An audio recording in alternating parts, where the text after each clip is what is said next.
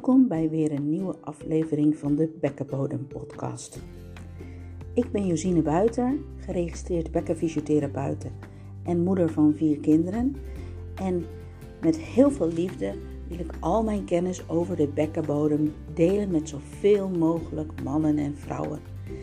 En naast dat ik mijn eigen kennis zeg maar, met jullie wil delen, wil ik ook andere hulpverleners aan het woord laten, zodat je daar ook kennis van op kan doen. En vandaag praat ik met Margriet van Puur Fem. En onze gemeenschappelijke deler is dat wij allebei ervan overtuigd zijn dat de zwangerschap en geboorteervaring in relatie staan tot de gezondheid van de vrouw na de bevalling en na die tijd. Zij voelt het als haar missie om te zorgen voor een generatie gezonde moeders. En zij eh, biedt het Zo Beval Ik coachtraject aan. En ook kan ze geboortetraumatherapie doen. Vandaag vertelt ze hier meer over. Ik wens jullie heel veel luisterplezier. Nou, een hele goede morgen. Ik zit hier met uh, Margriet van uh, Puur Fem. En uh, ja, wat ik jullie wel even ook wilde vertellen, is dat ik eigenlijk haar in het diepe gooi. Omdat zij niet voorbereid was op deze Bekkenbodem podcast. Ik zeg, ik ga dit gesprek opnemen voor een podcast. Nou, ze durft het aan. Ja. ja. Goed. Um, waarom heb ik Margriet uitgenodigd? Um, ik zie natuurlijk heel veel zwangeren en uh, pas bevallenen. En um, ja, zelf hou ik ervan ook om in de diepte te duiken met cliënten. Om echt angels naar de boven te halen. En ik hoorde via via wat voor werk jij deed. Dus vandaar dat ik ja, dat we contact hebben gezocht. En volgens mij babbelen we zo een heel eind weg. En hopen we samen jullie heel veel informatie over haar vakgebied ook te vertellen. Ook natuurlijk in de relatie tot de bekkenbodem en wat het daarvoor kan betekenen. Dus uh, welkom Margriet. Ja, dankjewel. dankjewel. Margriet, kan je jezelf eens even voorstellen? Ja, ik ben Margriet. Ik ben uh, zwangerschapscoach. Zo beval ik coach, ook wel genoemd en uh, geboortetraumatherapeut. En ik heb sinds kort een eigen praktijk, Puur Fem. Nou, ik ben werkzaam in uh, regio Zwolle eigenlijk. En uh, ik richt me dus op de vrouwen tijdens de zwangerschap, maar ook de zorg na de zwangerschap. En soms al een stuk daarna. Ja. ja. Okay. Daar gaan we het zo verder over hebben. Um, ik las op je site, je hebt twee zoons. Ja? ja? En dat dat eigenlijk ook een beetje de aanleiding was om ja, juist dit gebied zeg maar te onderzoeken of daar je werk zeg maar van te maken. Ja, zeker. Ja. Kan je daar wat meer over vertellen? Ja, nou verloskunde is altijd iets wat mij uh, heeft geboeid. Als kind al. Ik denk dat dat als een rode draad wel uh, door mijn leven aan te stippen is. Waarom dat uh, iets is wat, wat me heeft geboeid. Um, maar ook juist het maatschappelijke stukje en het, psychosociale stuk daarbij, dat uh, trok me heel erg. En ik heb ooit eens met een HBOV-verpleegkundige meegelopen. En toen sprak een medisch-maatschappelijk werkster van de gynaecologieafdeling. Toen dacht ik, hé, hey, die kant wil ik op. Dus toen ben ik maatschappelijk werk en dienstverlening gaan studeren. En uh, ja, uiteindelijk toch meer die geboortezorgkant opgegaan. En uh, zo in aanraking gekomen met een hele mooie opleiding. Zo beval ik opleiding. En dat is dus een opleiding die zich richt op vrouwen met een zwangerschapswens en vrouwen die zwanger zijn. Eigenlijk vanuit hun emotionele um, stuk, zeg maar, om uh, daar sterker in te mogen worden en uh, om emotioneel eigenlijk sterk te mogen worden. Hm. Dat mogen zien bij zichzelf, wat je lichaam daarin ook soms te vertellen heeft um, gericht op een, een positieve bevalervaring. Ja. ja. En gericht dus ook op uh, gezondheid. ja. ja. Heb jij daar, um, hè, omdat je zelf ben je ook bevallen, ja. Um, heb je daar dingen in gemist? Uh, ja. ja, ik heb bij mijn eerste heb ik een bevalcursus gedaan waarin het technisch duidelijk was hoe het werkte. Eh, dus heel erg op mijn werkbrein gericht en niet zozeer op eh, mijn emotionele stuk, op mijn persoonlijke verhaal, op mijn kwaliteiten, op mijn stuk kwetsbaarheid daarin. Nou, dat werd bij de bevalling ook echt getriggerd. Hm. Wat ook heeft geleid tot een eh, traumatische gebeurtenis.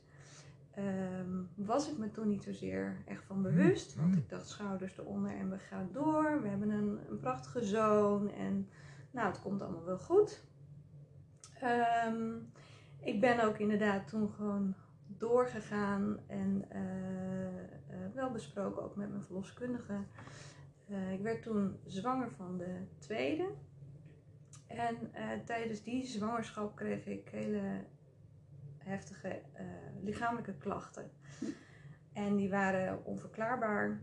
Ehm, en dat gebeurde aan het einde van de zwangerschap. Nou, er zijn heel wat. Uh, wat voor soortige klachten waren dat? Bijvoorbeeld ook bekkenklachten? Nee, uitvalsverschijnselen okay. in mijn lichaam. Oké. Ja, um, dus meer de neurologische hm. klachten.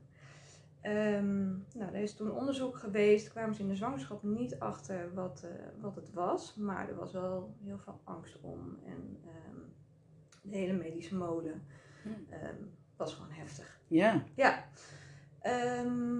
Na de zwangerschap heeft dat dus nog uh, onderzoek ook weer gehad. Um, en toen uh, nou, is daar eigenlijk uitgekomen, ook met mijn eigen verhaal van uh, het zijn hormonen gecombineerd met, met stress. Nou, dat, dat kon ik wel zelf heel goed plaatsen. Um, ik had zelf ook in het gesprek vaak in het ziekenhuis mijn emotionele situatie um, als onderdeel van het gesprek laten zijn.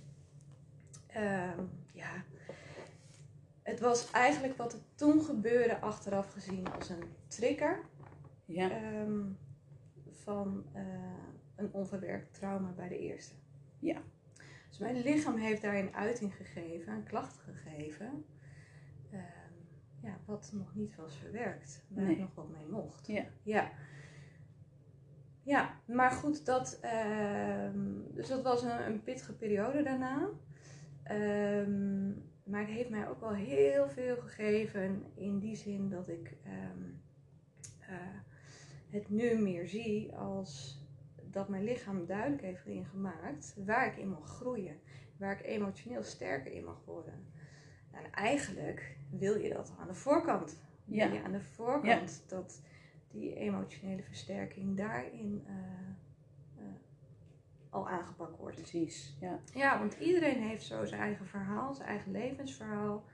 We hebben allemaal onze zwakke punten, onze trigger points. Ja. En um, ja, als je weet wat dat is en wat je daarvoor nodig is, hebt, um, kan dat je heel erg helpen. Ja.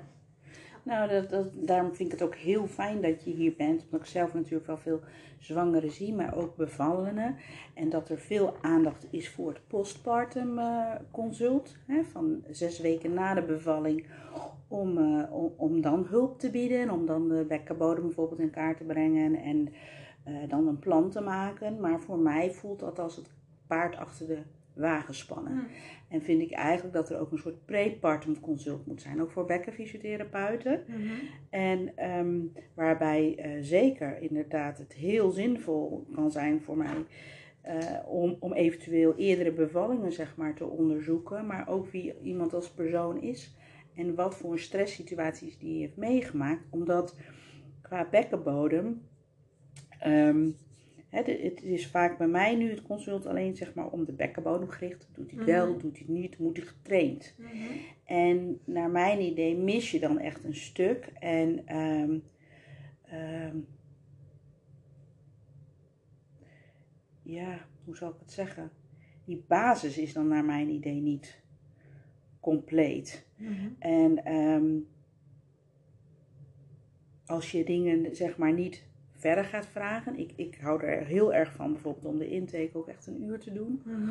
Om goed tijd daarvoor te hebben. Omdat als ik het 25 minuutjes doe, dan kom je net zeg maar in een gesprek. En dan Mhm. moet je iemand weer wegsturen. Maar vaak is na 25 minuten dat je ook wat dieper komt. Of dat juist de emoties ook komen. En dat, dat dan eigenlijk zeg maar angels boven komen. Mhm.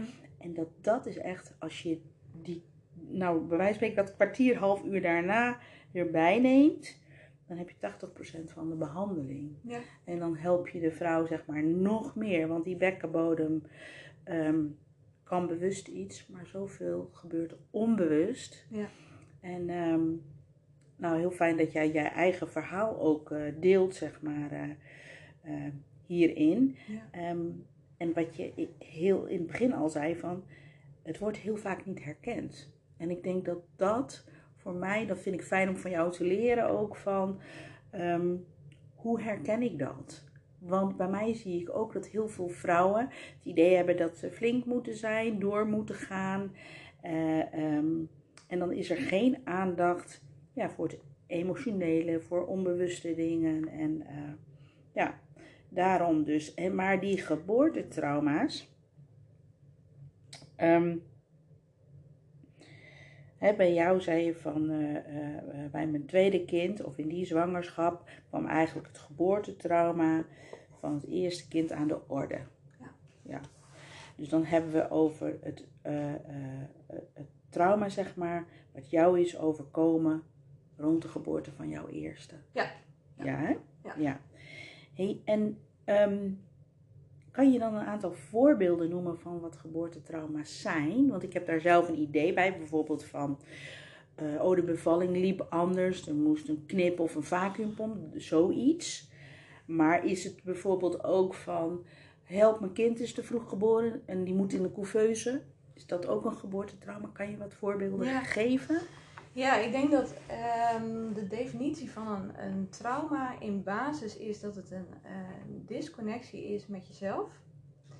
En als reactie op een gebeurtenis. Een gebeurtenis. Dus je, je, je verliest eigenlijk het contact met jezelf en de ander. Dit, dit staat erin op gespannen voet. Hm. Ehm, als je ehm, ehm, ja, dat, die gespannen voet, dat geeft negatieve gevoelens, dat geeft eh, stress. Ja. En ehm, eh, een trauma, eigenlijk kijk ik al van, hey, hoe blik jij terug? Geeft het negatieve gevoelens? Dan is dat al iets om daarmee aan de slag te gaan. Ja. En voor de een kan een, een trauma een knip zijn, voor de ander kan een eh, trauma zitten in een prachtige bevalling, maar ehm, nou, rondom de placenta of mijn kindje wordt weg meegenomen. Ja. Ehm, dat, daar kan een, een trauma in zitten. Dus dat is heel wisselend per persoon. Ja. Ehm, maar signalen als ik voel me niet meer mezelf, ik voel me angstig, ik voel paniek, ik heb geen energie, ik heb eh, nou, problemen rondom slapen, problemen rondom seksualiteit. Ja, het is, het is heel ja, dat breed. kunnen allemaal soort waarschuwingssignalen zijn Ja. dat dat Ja, eronder ligt. ja, Ja. ja, ja. Hey, en ehm, ik heb wel eens gesproken ook met een psycholoog en die zei ja, dat is ongeveer 11% eh, van de vrouwen die dat meemaakt. Ben jij bekend met de nieuwste cijfers? Ja, nou toevallig, ik heb eh, eh, gisteren een bijscholing, eh, of een bijscholing, we hadden een teamdag en we kregen ook weer nieuwe informatie daarover. En dat cijfer ligt nog hoger, dat is 1 op de 3 waarvan het bekend is. Ehm Brun Kuipers, eh, zij eh, doet onderzoek onder andere en zij heeft dus ook de Zo beval ik opleiding samen met Simone Scherpenzeel opgezet. En ehm, eh, zij heeft onder andere, uit onderzoek is dat eh, gebleken dat het 1 op de 3 is. Dus dat ligt echt best wel eh, hoog. Dat is best wel heel hoog. Ja, en waarschijnlijk Ja. ligt dat cijfer nog hoger. Oké, en, en weet je hoeveel vrouwen vragen nu daar echt met het geboortetrauma hulp? Ja, dat is dus een hele ingewikkelde, want wat net al een beetje te sprake kwam, eh, dat jij daarin zo'n mooie, mooi, mooi bruggetje zou kunnen zijn. Ja. Ehm, heel veel vrouwen zijn zich niet bewust van dat er een trauma is, was ik zelf ook niet. En dat Nee. is een hele logische reactie, een, eh, eigenlijk een beschermingsreactie om te kunnen le- door te kunnen leven, te kunnen zorgen voor je kindje. Ja. Wat je als mens van nature doet, is om de pijn heen. Je wil er eigenlijk niet mee in aanraking komen. Ja. Dus je gaat, eh, je dissocieert je eigenlijk van wat er werkelijk emotioneel leeft. Ja. Ehm, dat maakt ook bij een trauma dat die zelfzorg vaak kapot is. Oké. Het goed voor Ja. jezelf kunnen zorgen, hulp in kunnen schakelen, oog hebben voor wat heb ik eigenlijk nodig, wat leeft er in mij. Dat maakt ook dat het heel moeilijk is om eh, ehm, hulp in te schakelen bij een geboortetrauma. Want hoe signaleer je dat nou? Hoe kan ik nou weten dat ik meer nodig heb? Ja. En ehm, bij de Zo beval ik coaching ehm, begeleid ik vrouwen tijdens de zwangerschap, ehm, ook de voorbereiding op de bevalling en eh, ook daarna. Mhm. Totdat zij eigenlijk vinden, hé, het is klaar, het is goed. En dan kijken we ook van, hé, hoe ben je eigenlijk uit die bevalling gekomen? En wat, Ja. we steken eigenlijk een emotionele thermometer in, om het maar zo even plat te zeggen. Ja. Gebruik je Ehm, daar dan lijsten voor? Ja, Of, ik heb daar... ehm, heb je, of had je die en hier? eigenlijk eh, kan de moeder daar zelf mee aan de slag. Dat is mooi. Ja, zeker. Dat want kunnen ze online bij wijze van spreken vinden ja, of ik, ik zoiets. geef dan een eh, wetenschappelijke brochure van, de Zo beval ik, eh, van Zo beval ik mee. En er staat een zon in. Die kunnen mensen ook op mijn website vinden. En op de website dus van eh, Zo beval ik. Een Bespreek je geboortetevredenheid. Is dat de zon? Ja, en de- daar kunnen vrouwen dus zelf mee aan de slag gaan om, eh, om hun geboortetevredenheid te bespreken, om echt werk te maken van hun emotionele leven daarin.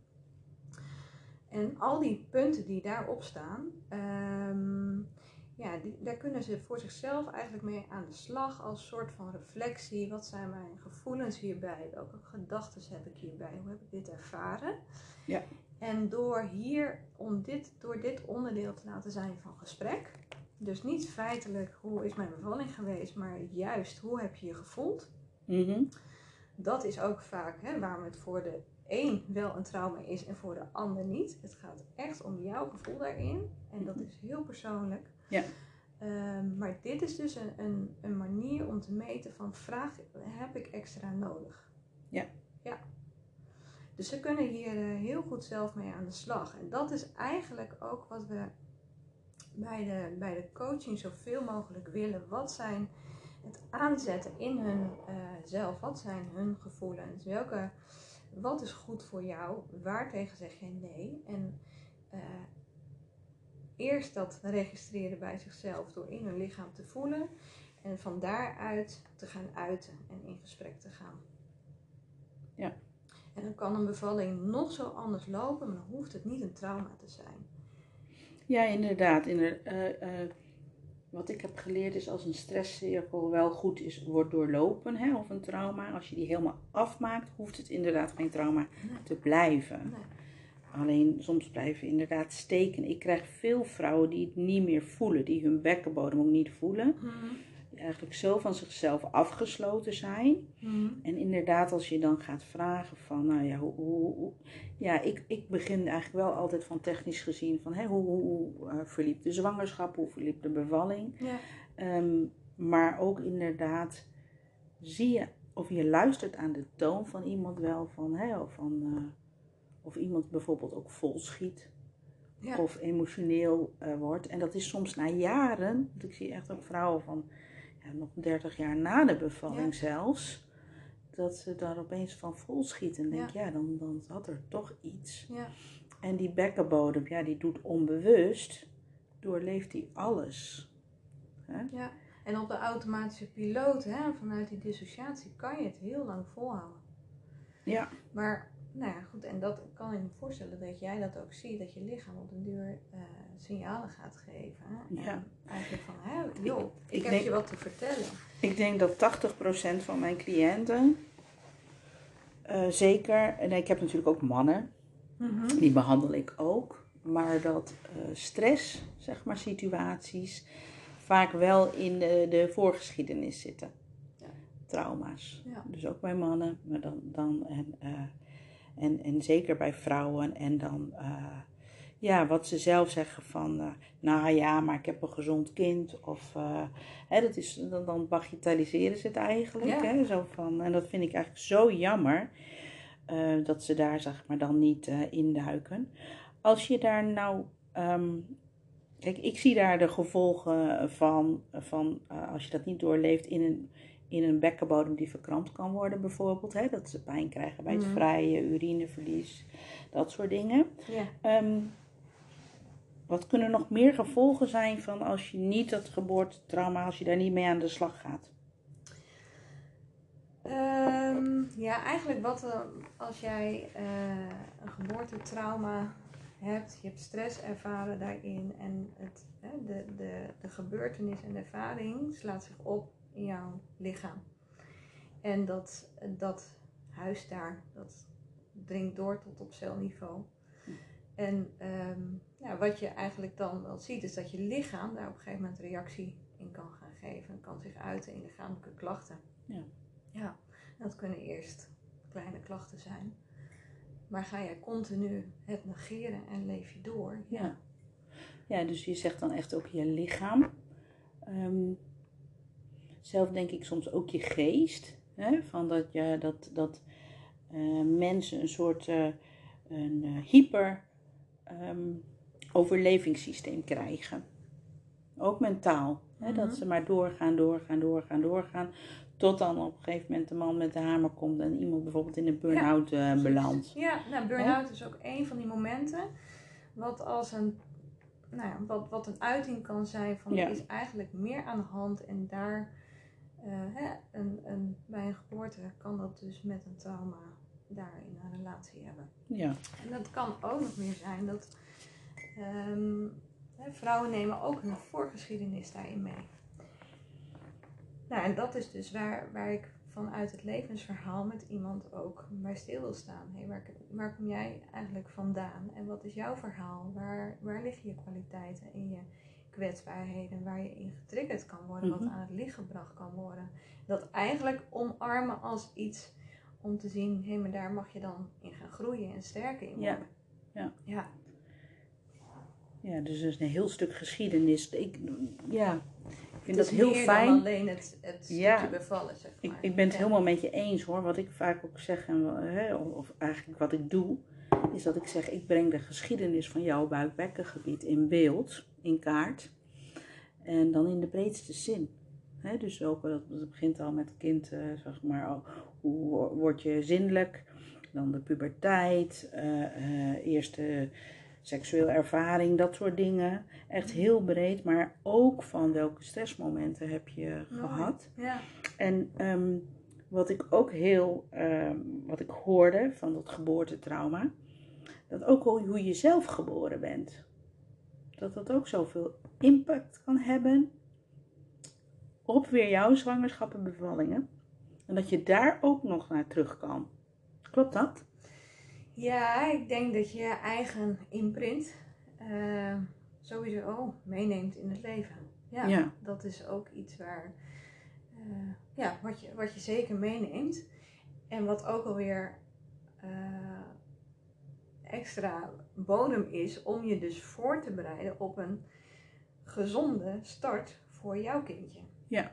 Dus dat geeft, ja, als het een, een imprint ook weer iets is wat, wat je meeneemt in je eigen leven, eh, wil je ook voor je kindje natuurlijk de mooiste start. En dat wil iedere moeder ook voor zichzelf als Ja. moeder een Ja. mooie start maken. Ja. Ja. En daar mogen we nog veel bewuster van worden. En wat ik zelf, wat mijzelf heel erg wakker heeft gemaakt, is ook hoe het doorwerkt, zeg maar, op celniveau, hè, qua stress. Dat het zeven generaties, zeg maar, doorwerkt. En dat, dat ik, zeg maar, ook al als ei- eitje Ja. hè, bij mijn oma in de Ja. buik heb gezeten. Ja. ja, bijzonder hè? En dat vond ik zo bijzonder. Ik denk, jeetje, ja, dus wat je oma dan heeft gevoeld. Nou, en, en ik, ik heb hier ook eh, eh, cliënten eh, al gehad die ehm, volgens mij bij jou zijn geweest.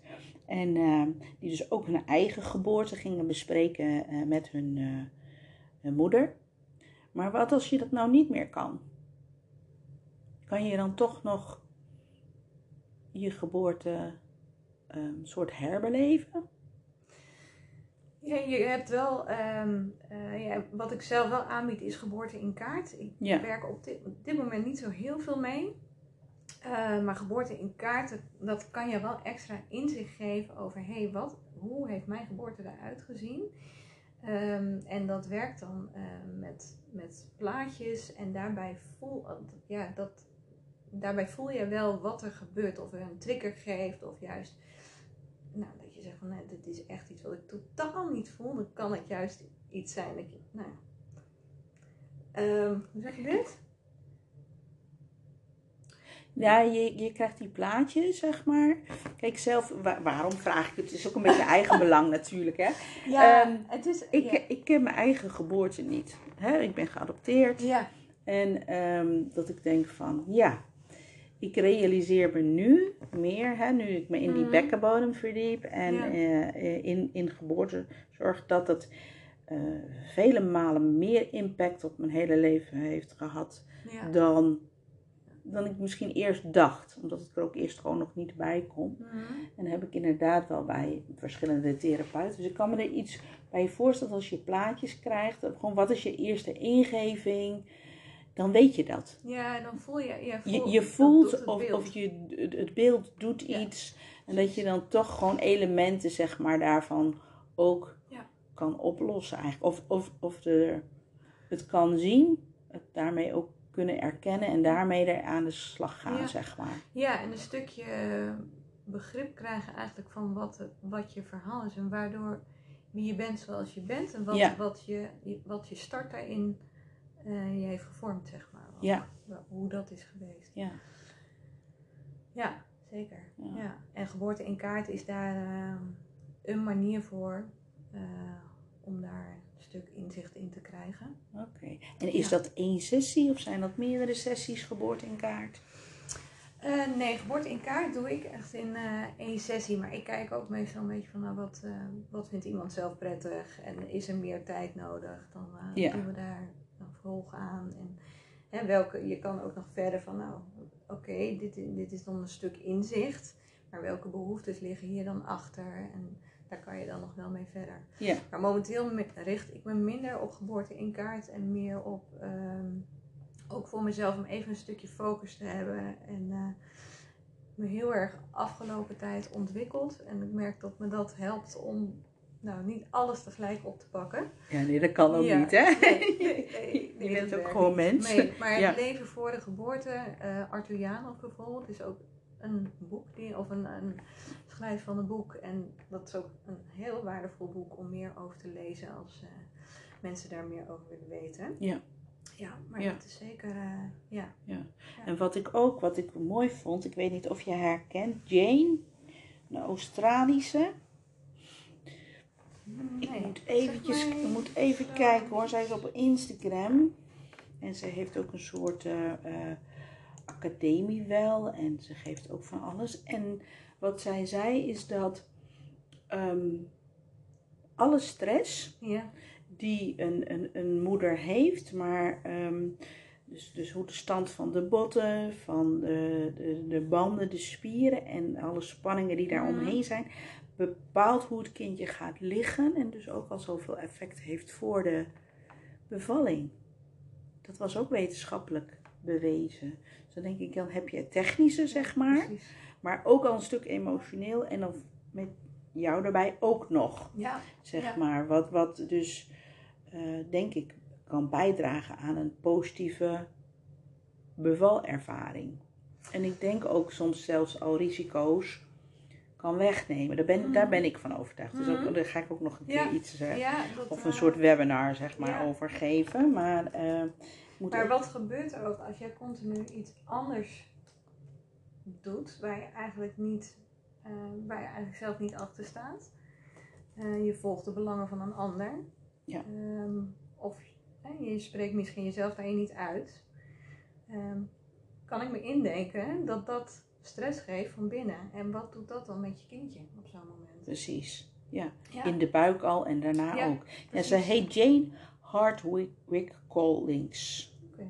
En ze heeft ook een hele mooie ja, soort filmpje daarover. Dat dat dus ook al zo bepalen. Dus ik denk dat, dat we het samen erover eens zijn dat, uh, dat voorbereiden dus wel zo belangrijk ja, is. Ook voor je kindje. Hè? Dus het leven voor de geboorte in de baarmoeder, dat zet zich voort ja. daarna. Ook in hoe het kindje zich gevoeld heeft. Dat heb ik ook zelf wel gezien bij mijn kindje.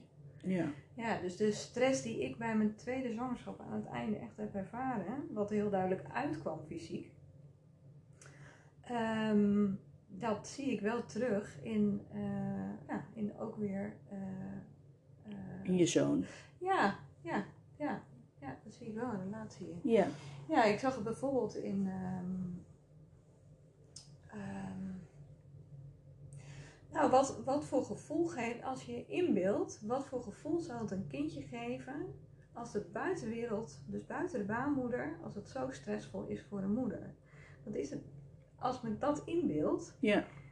ehm, Word je als kind eigenlijk ook onrustig. ja, dat voelt Dat niet veilig. Nee. Nee. Nee, Nee. dus hoe, gaat, hoe ziet het er dan uit als ik, als ik zo meteen geboren word? En wat gebeurt er dan allemaal? Want het voelt eigenlijk nu helemaal niet fijn. Nee. Wat neem je mee? Ja. Ja, en ik zie bijvoorbeeld met de overgangssituaties voor hem altijd heel spannend.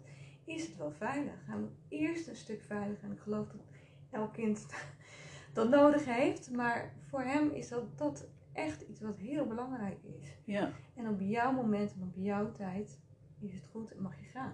Ja. Ja, dus die imprint, die heeft hij daarin in ook meegekregen. Ja, dus jij hebt een imprinting, zeg maar. Ja, En ook het, het vormt een stuk van jouw blauwprint, blueprint, zeg maar Ja. eigenlijk. En ook bij je kindje. Ja. Ja. ja, Ja. ja. dus emotionele gezondheid daarin tijdens die zwangerschap, ja, dat vind ik echt heel belangrijk. En het, nou, dat, daar is nog te weinig aandacht voor. Ja. Ja, en ook juist, want hè, ook om voor daarna nou, eigenlijk trauma te voorkomen. In die zin dat ik ehm, Trauma te voorkomen voor de moeder. Of dat Ja. je meer kans hebt op depressief worden. Of nou, meer dat je de emotionele of- gezondheid zo voelt dat een, een vrouw zich goed verbonden voelt met zichzelf. En dan kan een bevalling anders lo- verlopen, maar als ze daarin connectie houdt met zichzelf, hoeft het niet een trauma te worden. Ja. En ik denk dat die, die versterking helpt om iets niet een trauma te laten zijn. Ja. Ook als het anders loopt en als het moeilijk wordt. Ja. Ja. Ja. Want die situaties kennen we ook allemaal uit het verleden. Het is niet zo dat het voor het eerst een keer moeilijk kan worden. We hebben allemaal wel eens wat meegemaakt in ons leven. wat moeilijk was. Wat moeilijk was en hoe reageerde je dan toen? En Ja. wat, wat herken je daarin bij jezelf? Ja. Nee, dat heb ik inderdaad ook wel geleerd. Niet alles hoeft een trauma te worden. Wat voor... Maar het is vooral als je het inderdaad fysiek qua beweging ook hebt af mogen maken. Dat ook. Hè? Dat, eh, Ja, ja, dat je, een hele dat- belangrijke. Ja. dat je ehm, eh, ook soms alsnog mag doen wat je toen had willen doen. Hè? Of als je toen had willen schreeuwen of je willen omdraaien, dat je dat alsnog mag doen. Ja. Hè? Dat heb ik, eh, we hebben hier eh, bij Be At Home een heel eh, stel eh, heel erg gepassioneerde medehulpverleners die, die, die mij daar ook dingen in Mm. leren. En dat ik denk, ja. En dan, dat- heel, heel, heel vaak maken we dingen niet af. Hmm. En dat is denk ik waarom vrouwen het ook vaak niet zo signaleren. Omdat als ehm, de reactie, als iemand gaat huilen bijvoorbeeld, is vaak nou stil maar. Stil maar, doe maar. Het is nu toch Mhm. goed? Hmm. En daarmee laat je eigenlijk iemands cirkel al niet afmaken. Nee. Terwijl als je daar ook tijdens je zitting, zeg maar. ehm, ik zie het vaak als een cadeautje als iemand wel de emoties durft te tonen. En ook eerder als een eh, ja, compliment dat je die veiligheid en dat vertrouwen, Ja. zeg maar, biedt. Ja, En, en dat is vaak echt een doorbraak, zeg maar, in de behandeling. ja. Dat je niet alleen maar aan het symptoom bestrijden bent, maar dat je echt daadwerkelijk iets doet aan de angel. En eh, dat je dan dingen kan voorkomen, ook voor de rest van je leven. Het is mooi dat je daar zo, eh, dat je daar zo oog voor hebt. Ja, nou, ik, ik, ik gun dat eh, elke medevrouw, hè, dat er oog is voor jou en, eh, eh, en voor dat gevoel. Want eh, heel veel dingen vind ik in de, ook in de, de, de geboortezorg, dat we zoveel voor moeten, moeten verwetenschappelijking. Zoveel, hè, dit is protocol, maar een vrouw is geen protocol. Het kindje is ook geen protocol. En ehm natuurlijk is het goed om transparant zeg maar, te werken. Hmm. Ehm, maar het is gewoon maatwerk. Dat vind ik echt zo belangrijk. Dat het, en, en ehm, ja, dat maakt het verschil. En ik denk dan als je dan de, ja, qua bekkenbodem, ik ben altijd bezig zeg maar met mijn vak, ook s'nachts nog. En dan heb ik dingen en dan denk ik van ja, je kan dus een soort risicoanalyse doen al tijdens de zwangerschap om ook te voorspellen hoe de bevalling zal lopen. En vind ik dat we vrouwen ook al mogen aanreiken van welke elementen zouden voor jou helpen zijn om het gunstiger zeg maar te Mm. maken. En dan denk ik van ja, moeten we misschien ook maar zo nuchter zijn. Net zoals ja, dat we naar de tandarts gaan voor de halfjaarlijkse controle. Hè? Om, om- omdat we niet eh, dat we nog, nog oud willen worden met ons eigen gebit Ja, doe je dat ook uit voorzorg. En vind ik eigenlijk dat het voor de geboortezorg ook normaler moet worden. Dat, het, eh, ja, dat vrouwen hier ook van weten. Maar ik kan ze dus gewoon ook naar jouw site of... Heb je dit op je site staan, de zon? ja die zon, die, heb- ja, verwijs, daar verwijs ik wel naartoe op mijn site. En het eh, staat dus sowieso op de website van eh, Zo beval ik en de geboortespecialist. Ehm, Ja. ja, en, eh, en Maar dat is dus eigenlijk geen overbodige luxe om Nee. dat gewoon te doen. En Nee. juist wij in de, de, in, in, die dicht bij de vrouwen staan. En, kijk, en, de- en eigenlijk de vrouwen die komen tijdens een zwangerschap. Wat ik zie is dat het vaak ook hele goede, juist overlevers zijn. Ja, De vrouwen die, die pijn krijgen, ja. zijn vaak al wat over hun grenzen gegaan. En daar zitten vaak al mechanismen achter waarom ze dat doen. ja. Het zijn vaak niet de vrouwen die bij het eerste pijntje al gaan zitten. Of... Nee, ik zie echt een hele grote groep die behoorlijk doorbikkelt. En onze maatschappij is wel heel stressvol. En eh, ik denk, ja, ik vind het best pittig nu hoor, voor moeders nu om, eh, nou ook, helemaal nu met de corona natuurlijk. Mhm. Ik denk, hmm, Ja. ja. dan gebeuren er ook weer dingen. Ja, Ja. zeker. En ik denk dat, ehm, ja, ik denk dat je daar iets heel moois noemt. Kijk, als iemand over grenzen heen gaat ehm, en je krijgt klachten, daar zou het mooi zijn om, om dat stukje eh, ook op te kunnen pakken van, nou, wanneer voel ik eigenlijk in mijn lichaam en wanneer voel ik, wat zijn de signalen bij mezelf dat dit niet oké voelt of dat dit gewoon genoeg is of Ja. dat ik hier een grens in mag stellen. En van daaruit mag gaan uiten. Zodat, dat geen, eh, zodat het niet alleen bij jezelf blijft. Ja. Maar dat je het mag gebruiken. Als hé, hey, dit is wel goed voor mij en dit niet. Ja. En ehm, vrouwen zijn zich vaak ook helemaal niet bewust van hun eigen inbreng. Dat die, dat die het ook doet. En dat die belangrijk is. En dat dat mag. Ja, Zowel eh, als jij thuis bevalt als in het ziekenhuis. Beval jij en heb jij, eh, heb jij je eigen Ja. inbreng. Wat ik dat heel, cruciaal van ja. dan? Wat ik heel veel zie is, is, is eh, ik zie natuurlijk ook een hele gro- groep oudere dames, zeg maar van boven de 65. Maar dat ze het idee hebben dat het hun is overkomen. En dat ze zich hebben moeten schikken. Ja. Daar, dat, dat vind ik soms zo verdrietig. En ook dat als ze zeg maar naar mij moeten, dat vrouwen soms echt, nou ja, heel gestrest zeg maar op de stoel hier zitten, bijna in tranen. Ook voor het inwendige onderzoek. Want dat moet, dat moet maar even. En zeg ja, dat, dat, dat, dat is helemaal niet dat het maar eventjes moet. Mm, Ik zeg altijd van jij, ik, ik weet veel zeg maar van dat buik, bek en bekkenbodemgebied. Maar jij bent expert van jouw lijf. Ik Ja. zeg, en dan moeten we het samen doen. Ja. Jij geeft dat aan en dan gaan we dat koppelen. En ik pas me aan aan jou, aan jouw tempo, aan jouw systeem. Ehm, ik wil ook geen dader zijn, zeg maar. Hè? Dat ik onbewust over jouw grenzen heen ga.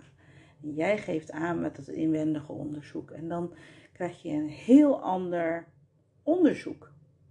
En dat, dat de meeste vrouwen gelukkig dan eh, eh, eh, eigenlijk heel blij ook weer eruit stappen. Mooi, mooi. Hè, van, nou ja, hè, we hebben rustig gekeken. Ik heb die leiding gehad. En je geeft daarmee eigenlijk een stuk autonomie terug aan haar. Ja, Zij bepaalt het. ja, ja. Maar Ja. dat is eigenlijk nou bijna standaard. Ik vind het eigenlijk raar om nou te zeggen. Hè. Nu, ik, ik denk, er gaan allemaal radertjes bij me lopen als ik dit nu zeg. Ja. Maar dat mensen het, eh, eh, het, het normaal vinden als dat, dat moet En zij moeten zich daaraan onderwerpen. Ja, dat, dat is eigenlijk het beste woord, denk ik, onderwerpen. En dat ik denk, nee, dat is niet hoe ik het wil. Nee. En het is, het is eh, samenwerken en ik pas me aan. Aan eh, jouw systeem, jouw tijd. En jij leidt mij door jouw bekkenbodem Je heen. doet het zelf. Ja, jij zegt ook van eh, bijvoorbeeld over pijn, dat ik zeg moet ik iets meer naar links of naar rechts, herken je dat? En ehm, dat vind ik zo van wezenlijk belang, Mooi. dat de vrouw ook weer het stuur neemt. Ja. En niet, ja. Ja. En da- Ja. Daar, daar mag nog heel veel anders in. Want ik hoor ook wel eens medehulpverleners zeggen, nou het moet even gebeuren. Want, want dat moet, ja. Nee. Ai, ai, ai, ai, ja. Uiteindelijk denk ik dat de, de vrouw is degene die bepaalt over haar lichaam. En eh, ehm, ja, ik vind het heel mooi wat je, hoe, hoe je, res- je respectvolle benadering, zo komt het op mij over, daarin is. En ik denk ook dat dat in essentie is wat, we, wat zij bij de bevalling ook moet doen. Het zelf mogen doen en het haar zoveel mogelijk haar gang laten gaan. En tuurlijk mag zij om hulp vragen, mag ze alle steun vragen. En ehm, is iedereen er die dat aan haar wil geven. Maar Mhm. laat het haar zelf ook eh, ontdekken en voelen wat ze daarin nodig heeft. En laat het Ja. haar uiten. Ja. Maar dat vraagt ook wel een stuk emotionele versterking bij jezelf. Ja, Ehm, en vertrouw het haar toe dat ze dit ook zelf kan. Ja. En als dat niet gebeurt, dus eigenlijk die autonomie bij de vrouw laten, Ja. maar het wordt afgenomen, eh, dan zie je vaak bij trauma dat vrouwen zich voelen overgenomen, eh, gevoelens van onmacht, eh, schuldgevoel. Ja. Ehm, en wat ik dan bij de hersteltherapie doe, is eigenlijk het zelf weer aanzetten om zelf weer ook jezelf te herstellen. Dus ik help daarin, hm. maar eigenlijk doe je het zelf. ja. Ja. En dan doe je het meest met, met, met oefeningen? Of, of wat, wat voor een beeld moet ik daarbij Ja, nee, hebben? het is een hersteltraject eh, van eh, nou, in, in principe eerst een maand. Eh, dat bestaat uit een kennismakingsgesprek, dan een eh, sessie en nog twee evaluatiemomenten. Plus dus gelegenheid om continu contact op te nemen als je behoefte hebt. Ehm, uit, eh, er is gebleken dat 80% herstelt in 1 tot 2 herstelgesprekken. Ehm, en ook die cijfers lijken alweer hoger te liggen. Dus dat is op zich heel mooi. Het is een hele ehm, moedervriendelijke benadering. Effectieve benadering. Waarin de pijn wel, de klachten van iemand, de pijn komt wel aan het licht. En eh, ehm, ja, de, de, de, wordt aangeraakt. Maar we richten ons wel daarin op een, een, positieve scenario. Ik krijg even de kriebel hoor. Doe maar. even. Ik heb even een pauze gehad. Soms moet dat. Moet je ook even plassen tussendoor. Eh, we hadden het over het hersteltraject. Eh, wat dat was. Hè? Intake, sessies, evaluatiemomenten. En je hebt altijd de optie om te whatsappen of zoiets. of telegram. spraakberichtje, Ja. WhatsApp, eh, Ja. bellen kan ook. Maar ik heb dus ook twee eh, boys, dus die, Ja, dat moet soms ook even passen. Precies. Ehm, maar er is inderdaad continu contact en dat is, betekent ook wel, hè, ik wil je continu tot steun zijn. En ehm, eh, dat is wel een belangrijke factor. Ik denk dat dat heel belangrijk Ja. is. Is iets wat ik inderdaad zelf ook heb tijdens de trajecten. Dat ik een, ehm, iemand ook zeg maar eh, laat whatsappen. Dat ik zeg van bij korte vragen kan je gewoon Ja. stellen. Mooi, En dan, eh, ehm, dan laat je iets ook niet heel groot worden. Hè? Of Nee. dat iemand heel erg gaat piekeren. Want eigenlijk alle stress is voor je bekkenbodem dat het weer Ja. kan gaan verkrampen. Ja, En dat willen we niet hebben. ja. En eh, ja, Het is Nou, ook weer een hartstikke mooie, mooi. mooie manier om je weer om het belangrijk te gaan vinden en te leren uiten wat, eh, wat voor jou speelt. Ja. En, ehm, ja, en wat, wat gebeurt er bij het hersteltraject of het herstelgesprek? Wat ik net noemde, hè, van, dus, ehm, is aandacht voor wa- wat zijn je klachten, waar heb jij zelf het idee dat het eh, eh, wat de oorzaak ook daarvan is, waar het mee te maken heeft.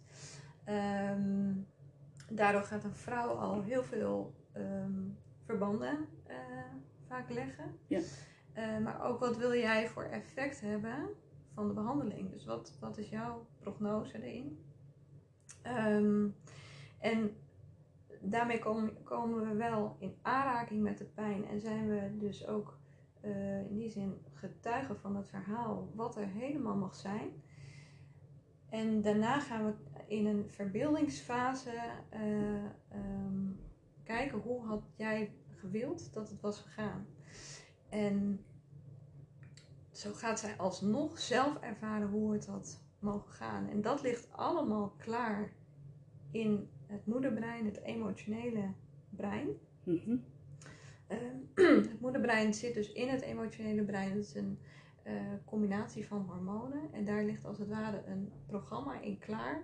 Oké. Hoe jij wil dat, eh, dat het gaat. En zo, ehm, En daar laat je iemand jij- een beeld van maken. ja, een ja, ja. visualisatie of Ja, letterlijk het is ook tekenen. Of, Ja, nee, het is een, een, verbeelding waarin je ehm, mag uiten wat je, wat je ziet, wat het tegen je, hoe, hoe het was gegaan, misschien wel wat er tegen je werd gezegd of hoe jij had geuit. Ehm, het mag helemaal gaan zoals jij eh, dat wilt, waarin jij echt mag afgaan op de signalen van je lichaam, waarin je ehm, dus oog hebt voor hoe jij had willen voelen. ja. Oké. En daarmee geef je weer een stuk autonomie terug. En eh, ja, het hervinden van jezelf wordt daarin aangezet. Ja. Ehm, wat wou ik er nou nog meer over zeggen? Ja, dat moederbrein, dat is wel, vind, ik vind dat altijd iets heel moois. Het besef dat, dat, dat wanneer vanaf conceptie dat dat moederbrein groeit. En dat wordt dus groter en groter en groter.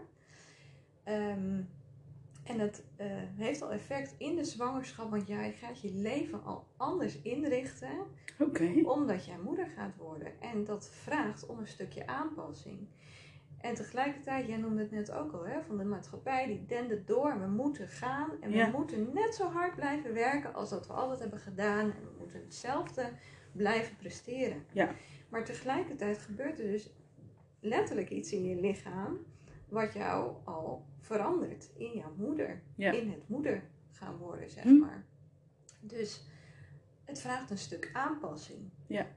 En het vraagt soms even om juist een tandje minder te doen. Of om op, op je grenzen daarin te letten. Ja. Of om... eh, dus dat, ja, ik vind dat altijd iets heel moois. En Ja, het is eigenlijk net zoals zeg maar, een, een, een puber die groeit, die moet eigenlijk ook weer in zijn hersenen ook weer die kaart zeg maar, bijtekenen, hè, omdat hij Mhm. langere ledematen krijgt. En nu moet je zeg maar, dus meer eigenlijk emotioneel ehm, daar de tijd voor nemen om dat kaartje zeg maar, goed te krijgen. Ja. Ja, ja het, is, ehm, het is gewoon het hele gebeuren van zwangerschap, geboorte. Ehm, ja, het is gewoon een hele grote psychologische gebeurtenis eigenlijk. Ja. Ja. Ja. Of ook. Ja, het moederbrein, ik had er wel eens van gehoord, denk ik. En toch is het zo van, als je het dan zo benoemt, van dan ontwikkel je moederbrein. Hm. En ook van elk kindje, hè? dus ook wanneer je eh, te maken hebt gehad met een miskraam, eh, verlies, abortus. ehm, Dat- voor ja, elk kindje maak ook. jij een moederbrein aan. Ja. En dat groeit dus, maar het, ehm, bij een trauma komt er dus blokkade in, dat, in het emotionele eh, deel, zeg maar. ja. En ehm, nou, dat maakt ook dat het, moederbrein ook daarin minder verder kan groeien. Dat daar ook een stuk blokkade of stagnering in ontstaat. Ja. Ja. En dat lijkt me ook wel heel bizar, inderdaad, als dan blijkt, bijvoorbeeld even, hè, over met de miskramen bijvoorbeeld. Mhm. Als blijkt dat je kinderloos blijft. ja. Dan heb je, hè, als, als, ik heb eigenlijk ook mensen inderdaad die IVF-behandeling hebben gehad en zowel eh, letterlijk echt hormonen in zichzelf hebben gekregen Ja. en dat. En, en, en ja, nou, dat- ja. Ik hoorde laatst eens van iemand die zei eh, eh, bij de Zo workshop, want we, we geven dus ook een, dat doe ik samen met een collega, Ehm, geef ik een workshop over geboortewensen en ehm, vrouwen die gewoon niet een heel traject willen van coaching tijdens de zwangerschap, doen we ook wel een verkorte ehm, versie zeg maar, om toch er wel even aandacht aan te Ja. geven voor degene die dat wil. En daarin werd ook heel mooi benoemd toen we dit noemden. Van, oh, maar dit is eigenlijk heel mooi. Want dat, ik heb dus ook mijn kindje die ik heb verloren in een miskraam. Ehm, daar leeft nog een stukje van in mij. Ja. Dus zij vond het een hele troostvolle... ja, dat kan je eigenlijk ook weer koesteren dan. Ja, zij vond het heel mooi. Ja, Ja. ja, ja. Ja. Ja. En dat mogen bespreken. Er zijn nog heel veel taboes, hè? Ja. Eigenlijk. Of, of eh, taboes, onwetendheid. Ja. Ik denk dat we inderdaad veel meer in dat, dat in, tijdens de zwangerschap, in dat voortraject, eh, ja, vrouwen nog zoveel meer te bieden, zeg maar, hebben. Mm. Dat ze niet weten. En dat ik, ehm, ja, tegen mij wordt ook wel eens gezegd van, ja, je moet vrouwen ook niet ongerust maken. Maar dan denk ik, ja, daar gaat het helemaal niet om. Ik- Het is niet dat ik vrouwen bang wil maken of zo. Nee, ik denk denk dat van, ook een denk- mooie kans is om iets, omdat je juist emotioneel zo open staat in je zwangerschap, dat het ook een hele mooie kans is om dingen die je daarin tegenkomt en aan, aan het licht worden gebracht, ja, dat je die ook juist mag oppakken als hé, hey, ik mag hier nog weer verder in groeien om steeds meer te worden wie ik ben. En zoals Ja. ik ben bedoeld. Ja. In je, in je mens worden zijn. zeg Ja. Maar. Ja. Ja, ja. Oké. Ja. Hey, Dus- en, en- eh, Ja, en jezelf daar dus ook in een, een stukje bescherming te geven. Wanneer jij leert te luisteren naar. eh, ja, ik denk dat dat heel waardevol is. ja.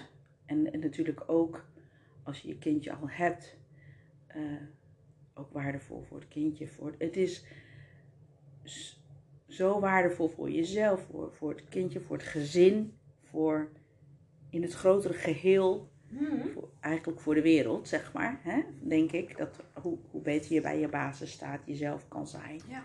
Hoe meer je kan stralen, zeg maar. Ja. Hey, en eh, dat kan brengen wat jij hier te brengen hebt, denk ik. Dat is wat, wat ik geloof. Ja, Wat iedereen heeft. zeker. Ja. Ja. Hey, en ehm, want jullie zitten in Zwolle, zeg maar, of jij zit in Zwolle. Ehm, hoe, hoe komen de mensen nu, nu bij je? Krijg je verwijzingen via een huisarts of Ehm, nou, voor de. verloskundige, Herst- gynaecologe? Nou, de hersteltherapie hoort tot nu toe dat het een beetje via via gaat. Ja. Ja, ik heb wel, ehm, eh, ben wel bezig met, eh, met verloskundige praktijk om het meer aandacht te geven. Ehm, maar tot nu toe gaat het meer een beetje via via en ook via Instagram ben ik te vinden. Ehm, en via Zo Beval ik, daar staan alle coaches op door het hele land. Ja, en zo beval ik is echt is een merk. met de Ja, zwangerschap. dat- ja, precies. Ja, Ja, en dus- waar onder andere die geboortezon, zeg maar. Klopt. En de voor het emotionele, zeg maar, deel. Ja. ja. En de geboortespecialist, dat is eh, voor de traumaverwerking. En daar sta ik ook op, net als heel veel andere collega's die ook door het hele land eh, zitten. Oké. Ja. Ja. Hey, en ehm, wat, wat zijn de kosten ongeveer? Ja, dat is een goeie. Dat is een goede. Oh. Even kijken hoor. De kosten voor ehm, Zo Beval ik coaching eh, zijn 3,95. Maar je kan ook een los ehm, consult vragen. Ik kijk daar ook een beetje. Het is ook een beetje maatwerk. Ja, en die 3,95 is dus de intake, twee sessies. Nee, nee, dat is de, de coaching. Daarmee werk ik met een doelboek. Ehm, bestaat uit vier delen. De eerste gaat over. Heb je hem bij je? Ik heb hem mee, zeker. Ja. Kijk, jullie kunnen het niet zien, maar we kunnen het natuurlijk wel een beetje beschrijven. Je krijgt dan een boek. Ja, je krijgt die erbij. Ehm, Ik beval in vertrouwen. Ja, en het eerste deel gaat dus over je levensverhaal. Het tweede deel gaat over eh, jij in verbinding met je kindje. Het derde deel nou, gaat meer over de geboortewensen. En het vierde deel gaat over herstel. Interessant. Ja, het is echt een heel mooi boek waar vrouwen ook weer zelf mee aan de slag kunnen. En sommige vrouwen die het fijner vinden van nou, ik, ik wil met dat boek lekker aan de slag en daarnaast uh, gewoon een coachgesprek. Nou, dat is ook een optie. Dus het is ook maar net een beetje wat ze zelf willen. Voor het hele traject uh, ga ik dan uit van uh, vijf coachgesprekken. Dus vier tijdens de zwangerschap, één daarna voor 3,95. En het hersteltraject is uh, 2,25 voor een kennismaking, een herstelgesprek en twee evaluaties. Oké.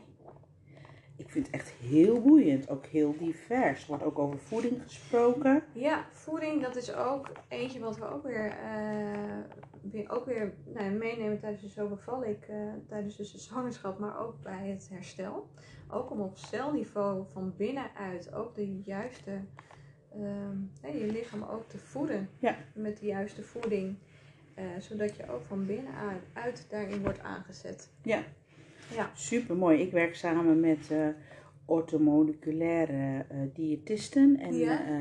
hulpverleners. Mhm. Um, en dat is ook weer een bruggetje naar mijn volgende podcast. Ga ik Oh. Lef and Healthy ga ik interviewen. Die zijn ook ortomoleculair zeg maar, geschoold. En ook voor dat herstel. Ja. Want ik krijg veel zwangeren en ook inderdaad voor dat herstel. Um, en dan zeggen mensen, ja, maar ik wil oefeningen. Maar ja, als je accu leeg is en ik zou jou een oefenschema geven, dan vraag ik jou roofbouw te plegen op je eigen lijf. Dat is niet handig. Dus dan denk ik, ja, je moet wel goed we weten van wat je welk moment gaat doen en hoe mooi. Dus ik denk dat we heel veel over... Ik wou dat ik dit zelf had gehad. Ik... ja, echt. Ja. Hartstikke Ja, mooi het is boek. echt een heel mooi boek. En ook wat ik wel bijzonder vind, is de wetenschappelijke basis die ook hier weer in staat. En wat allemaal gericht is op het aanzetten van de natuurlijke processen.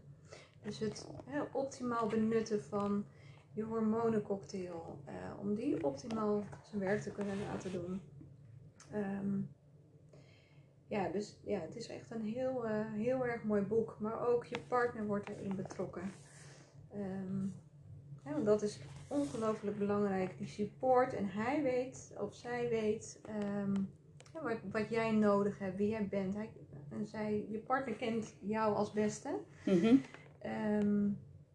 Ja, en dat draagt gewoon heel veel bij, ook voor je bevalling. En net als in communicatie met je verloskundige of met je arts, laat je partner weten wat voor jou belangrijk is. En eh, laat die ook daarin als een, een bescherming voor jou kunnen zijn, voor jouw behoeftes. Ehm, ja, dat is een, eh, een hele belangrijke rol. Ja. Ja, zodat je vrouwen gewoon kunnen baren en eh, kunnen bevallen. Hm. Ehm, ja, Nou, de, de, de uitzending werd even onderbroken, want eh, het, eh, mijn mobiele telefoon begon opeens rood te flikkeren. We waren, zaten al op boven de 50 minuten. En eh, voordat we het voor niks hadden gemaakt, heb ik het maar even opgeslagen. Dus dit is even een, eh, was een korte onderbreking. We gaan door. hey Margriet, eh, we waren bezig over het eh, mooie boek. Ik beval in vertrouwen. En ehm, wat je net ook even aanhaalde is de hormonen. Ehm, waar ik zelf altijd tegenaan loop, zeg maar, in, in het, het reguliere circuit, is dat er als er iets met de hormonen, zeg maar, eh, niet helemaal goed lijkt te gaan, van, oh, dan moet een mevrouw aan de pil, of een Mhm. spiraal, Mhm. of niks. Mhm. help. ik, wat, waar ik dus wel hulp vind, is bijvoorbeeld dan in het eh, eh, alternatieve hè, circuit of bij voeding. Hè, dat, dat, dat, dat ik eh, door de orthomoleculaire hulpverleners zeg maar, leer van dat je ook met voeding zeg maar, heel veel aan die hormoonhuishouding kan doen. Heb jij daar nog meer tips of waar vrouwen moeten letten met het herstellen? Ehm, ja, tegelijkertijd gaat bij mij ook een beetje in het kader van trauma bij mij iets aan. Eh, het, je hormoonsysteem, je immuunsysteem, je neurologische systeem, eh, je emotionele systeem. Eigenlijk als jouw lichaam overbelast wordt bij een trauma, kan het reageren vanuit die systemen. Hm. Ehm, dus als je, ja, en als je daar zelf ook een relatie in ziet, van hé, hey, maar het is sindsdien anders geworden, dan denk ik, ja, als daar de oorzaak in zit bij bijvoorbeeld je, over je zwangerschap of over je bevalling, of, en je ziet daar een stukje in van, nou, daar heb ik het idee dat het mee te maken heeft. Ja, Ja, Dus ik eigenlijk naast de pil en zo is het hersteltraject of dat doen ja dat kan ook helpend Ja, zijn, zeg maar. Ja, ja, ook een sleutel. Ja, Hartstikke mooi. ja, Ja. Nou ja, ik kan ze zo, zo naar jou toe verwijzen. Hè? En inderdaad, eh, die, die zon gebruiken om het bespreekbaar te maken. Even ook voor mijn collega bekkenfysiotherapeuten. ja, daar kunnen vrouwen Heel zinvol. ontdekken. Ja, zeker weten. En Dus die hormonen was heel erg belangrijk. Ehm, we hadden het ook al een beetje aangestipt zo van ehm, dat ik zei van dat veel vrouwen het idee hebben van hé, hey, iets, iets overkomt me. En ehm, waar ik zei- zelf soms mee struggle is, is de protocollen. Mm. Het systeem zeg maar van gezondheidszorg, hoe dat nou is ingericht. Dat ik het zo jammer vind dat eh, vrouwen het idee hebben van ik moet in het ziekenhuis bevallen, want daar is het bijvoorbeeld veilig. Mhm. En waarbij eh, te weinig wordt stilgestaan gewoon bij wat de vrouw zelf wil, voelt en ehm, wat goed voelt zeg maar voor haar. Mhm. Dat het meer van nee, maar dit moet gemeten en dat, want, want als het misgaat dan kan het, dat, dat, Ja, ehm, dat vind ik zo jammer. ja. Want waarom vind jij het jammer? Wat zie je erin? Wat ik daar jammer in vind, is dat vrouwen niet meer vertrouwen in hunzelf. In hun eigen, gewoon in hun moederschap. Dat, dat, dat, dat daarin ehm, dat, dat natuurlijke moederschapsgevoel, of denk ik dan misschien dat, dat oermoederbrein, Mhm. eh, dat je dat daarmee als een soort van aan de kant zet. En dat je ook ehm, in het herstellen, bij mij komen ook wel eens mensen die zeggen, ja, eh, geef, geef mij maar die oefeningen, want dan wordt het goed. Dan leggen ze de verantwoordelijkheid bij jou, buiten Mhm. zichzelf. Terwijl ik denk, eh, we moeten meer naar in onszelf. Mhm. Ik denk dat we dan, en de gezondheidszorg, dus als je het heel breed doortrekt, ook nog goedkoper en minder lang maakt. Mhm. Als je echt tot de kern komt. En dat, dat gevoel, de, de maatschappij is heel veel hoofd nu, denk ik. Meten is weten, dat soort dingen. Ja, ja. Ja, ik, ik voel dat wel eh, in die zin met je mee. Ehm, er wordt natuurlijk ook heel veel aangeboden aan echo's en screening.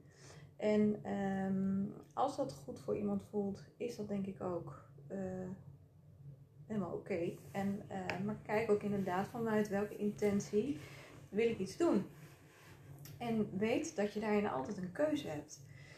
Ehm, en ik zeg niet dat je geen echo's moet doen, maar het, is, eh, het geeft wel van buitenaf inderdaad wat jij aangeeft ook. Van, het geeft van buitenaf bevestiging. Ja. Ja, en ik denk dat we, dat we echt dat vrouwen nog, ja, nog, en dat de maatschappij wakkert daar, dat denk ik ook wel heel erg aan. Ja, dat controle een manier is van veiligheid. Maar veiligheid van binnen, dat vraagt ook om, om echt naar jezelf te kijken en naar je eigen, ehm, eh, nou, eigen stuk en eigen bevestiging daarin. Mhm. Heb je, heb je het met een bepaalde reden ook van buitenaf nodig? Of nou, vraag dat ook nog een stukje bij jezelf om, om daarin meer vertrouwen te krijgen op dat jouw lichaam dit kan. En dat jouw lichaam, dat het ook een heel natuurlijk proces is. Ja. Want dat is natuurlijk wel dat eh, mijn moeder is bevallen van eh, zes kinderen, heeft nooit een echo gehad. Ja, dat was gewoon toen nog niet. Nee. En die beviel thuis. ehm, en ik ben ook helemaal niet tegen een, ehm, een bevalling in het ziekenhuis of wat dan ook. Maar kijk wel, waar voel jij je veilig? Waarom voel je daar veilig? Wat hoort er bij veiligheid voor jou? Ehm, en is veiligheid voor jou een plek bijvoorbeeld polyklinisch in het ziekenhuis? Mhm. ja, inderdaad, dan, is dat, dan kan dat een hele mooie plek zijn. Het is wel zo dat de, de greep om het medisch te maken, ja, die is gewoon dichterbij. Mhm.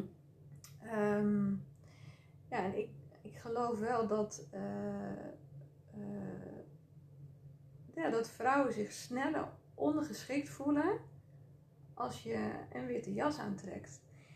En ehm, Ja. in een medische setting. En dat vrouwen zich altijd niet helemaal bewust zijn van dat hun inbreng dan nog steeds ertoe doet. En dat die echt belangrijk is. Ja. Want juist als je die inspreekt, uitspreekt, Mhm. gaat de ander jou ook leren kennen. Ja. En Heel ehm, belangrijk. Ja, ja. Ja. maar ook vanuit eh, dat perspectief vertrouwt die vrouw toe dat zij dit kan. En het creëren van een, een eh, je lichaam is in die zin voorbereid op een rustige, kalme, natuurlijke ervaring. Want dat is in principe wat geboorte is. Ja. Ja. Ja. En alle checks en controles van buitenaf nou, kunnen wel afleiden om, om meer bevestiging van buiten te halen dan van binnenuit. Ja. Ja. Ja. Dan ik weer even... Ja. Ik hoorde laatst ook zo'n mooi verhaal. Iemand die zei: eh, ehm, Ja, er was. Nou, ik had zoveel centimeter ontsluiting. Een paar centimeter. En daarna ging de verloskundige weg. Ehm, en toen ging het heel hard. Maar eigenlijk kon ze er gewoon niet bij dat het zo hard ging. Ja, terwijl ze zich heel veilig voelde. Ja, Ja. en het is heel. eh, dus je, hè, je gelooft dan, en dat, dat, dat moet je ook zeker doen, dat eh, ehm, iemand die daarvoor geleerd heeft, dat dat de veiligheid dan op dat moment Ja. is. Maar het is niet alleen dat, het is ook jouw lichaam, die dus blijkbaar heel snel door de volgende fase heen ging, wat je dan ook mag volgen. Ja. En ehm, ze kon er eigenlijk niet bij dat, eh, dat haar lichaam zo snel ging en was een beetje overdonderd. Van hé, maar dit kan toch helemaal niet, want ik heb nog maar een paar centimeter Ja. ontsluiting. Maar toch zat ze in een persfase. Dus, en dat gaf paniek. Precies. Dus je lichaam daarin eh, volgen en die Ja. signalen mogen opmerken. Ja, daar mag je die veiligheid, dat, dat, dat hoop ik ook, dat dat een onderdeel is van eh, wat, Ja. nou, waar vrouwen zich zeker in gaan voelen bij de, bij de coaching. Ik denk Ja. dat dat ook belangrijk is hè, om de vrouw te leren van jouw baarmoeder kan bevallen. Ja. Die kan bevallen. En ehm, dan schieten me twee eh, dingen te binnen. Ehm, een auto. en en, en, en een, eh, een, een, een gazelle, zeg maar, op de steppen. Want sommige vrouwen zeggen, ja, dan wil ik naar het ziekenhuis. Hè, van dat is veilig. Maar dat Ja. ze zich onvoldoende realiseren dat ze pas na een aantal centimeters eh, daarheen mogen. Ja. Dus dat ze dan eh, thuis goed beginnen. Joep, ik ga daarheen. Maar eigenlijk door de verplaatsing, soms in de stress zeg maar, dan, dan schieten. En dat ze dan zeggen, ja, toen waren de weeën weg.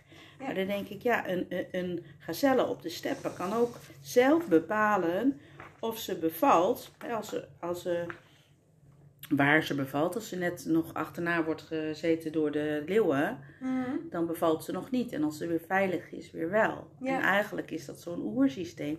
Dat we daar zeg maar van wegkomen. En dat eh, mensen bij mij ook zeggen van... Ja, maar dat herstel en duurt vast heel lang en dit en dat. Maar dat ook dat zelfhelende vermogen van ons lijf...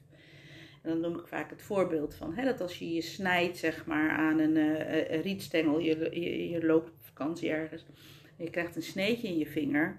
Als jij dat uitspoelt en je laat het zand eruit gaan, dan heelt het zich. En dat is eigenlijk heel wonderlijk dat dat doet. Want als je met je auto, je auto in de prak rijdt en die zou zichzelf herstellen, zou allemaal Mhm. zeggen, oh fantastisch dit en Ja. dat. En die vinger die je dan zo herstelt, eigenlijk zo mooi, waar je niks voor hoeft te doen. Daar zijn we een beetje ver van weggekomen. Terwijl als je je lijf en je geest denk ik, goede informatie geeft, ja, dan kan er zoveel. Ja. En Ja. de omgeving daarin juist creëert Mhm. die jou, eh, ja, die jou helpt, die jou steunt, die jou support, die jou voorziet Ja. van de juiste communicatie. Ja, precies, Precies. maar die ook jou kent. En dat kent jou doordat jij ook jezelf kent en jezelf uitspreekt. Ja. Ja, dus het is ook, als je dat kan, daar naartoe gaat, helpt het je om, nou, ook om de mensen die jou helpen, ook als het medisch wordt, te voorzien van, hé, hey, maar dit is belangrijk voor mij. Ja, sowieso goed om over te hebben. Ja, Ja, want ik geloof echt dat vrouwen heel veel aankunnen en dat ze ongelooflijk sterk zijn. Ehm, en of het voor iemand een trauma wordt, dat hoeft niet altijd in een nare ervaring technisch gezien, zeg maar, te zitten.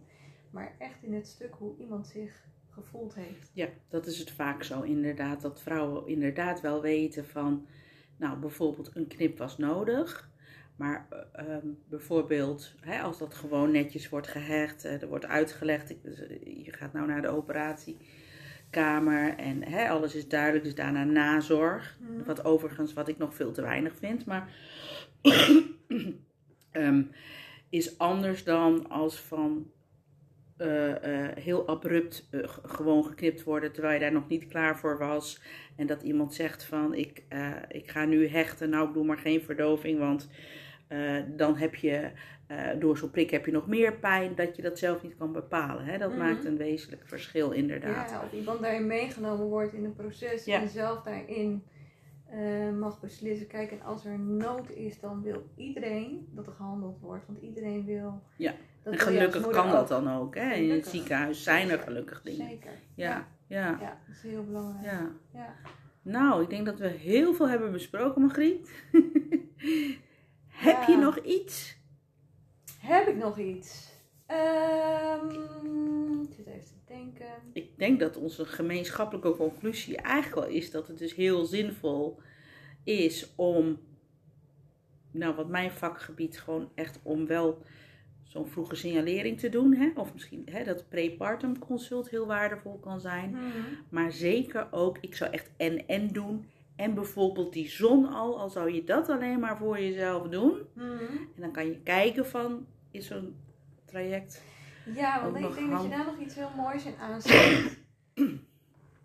Ook een negatieve ervaring hoeft niet per se ehm, traumatisch te worden. Dat het een, eh, ja, gewoon dat het jouw gezondheid en jouw geluk in de weg gaat staan. Hoe eerder je aan de slag gaat met jouw emotionele welzijn, je emotionele werktijn oppakt, dus Mhm. met die zon, ehm, ja, daarmee kan je voorkomen eigenlijk om, eh, om meer hulp toch nodig te hebben. Ja. En soms niet. En dan is het zo en dan mag het jou verder brengen. En dan is het ook iets eh, moois misschien wat een bevalling jou toen heeft eh, verteld. Heeft daar denk Ja. ik altijd een betekenis in. Ehm, ja, dus vrouwen mogen daarin ook voor hè, de verwerking hun verhaal willen vertellen, eh, mij benaderen. En dan hoeft dat helemaal niet per se altijd een herstelgesprek eh, te worden. Nee. Ehm, en ook met name in deze tijd denk ik dat eh, de coronasituatie en geen kraambezoek of minder kraambezoek en je verhaal minder kunnen doen. Hè, je verhaal vertellen werkt al heel helend. Ja. Dus dat ehm, ja, bied ik ook heel graag aan om daarin gewoon contact op te nemen. Oké. Hey, kan je eventjes, eh, vind je het eh, prettig als mensen je per mail zeg maar eventueel benaderen? Ja, dat mag. Of via Instagram. Je mag ook een telefoontje doen. Ja. Kan je, kan je het even noemen? Ja, mijn website is www.puur-fem.nl En ehm, dus daar kan je alle eh, informatie op vinden. En mijn e-mailadres is info puur-fem.nl Ja, en je Instagram is... Is, als je dan intoetst puur fem, kom je daar ook. Oké, Ja. oké. Nou, dat is heel waardevol. Ik zal het ook nog eventjes in het bericht zelf zetten, dat mensen jou Fijn. kunnen bereiken. Ehm, ik wil jou heel hartelijk danken voor dit gesprek en dat, je, dat ik je zo overviel. Ja, Misschien in het begin, maar ik denk dat het, eh, heel waardevol is voor, eh, ja, voor zoveel vrouwen. En als we, ja, mijn missie is altijd als we maar één iemand bereiken hè, die dit hoort, dat we daar een zaadje planten of dat iemand het weer doorgeeft. Hè. Dus ook als je inderdaad voor je partner, voor een vriendin, voor een, een kennis, dat je het door kan geven dat dit bestaat. Ik denk dat wij beiden dan wel heel blij zijn hè, als we weer Ja, ja, iemand bereiken. zeker. En, en Ja. ja, dankjewel. Nou, graag gedaan. Ook jij ook bedankt.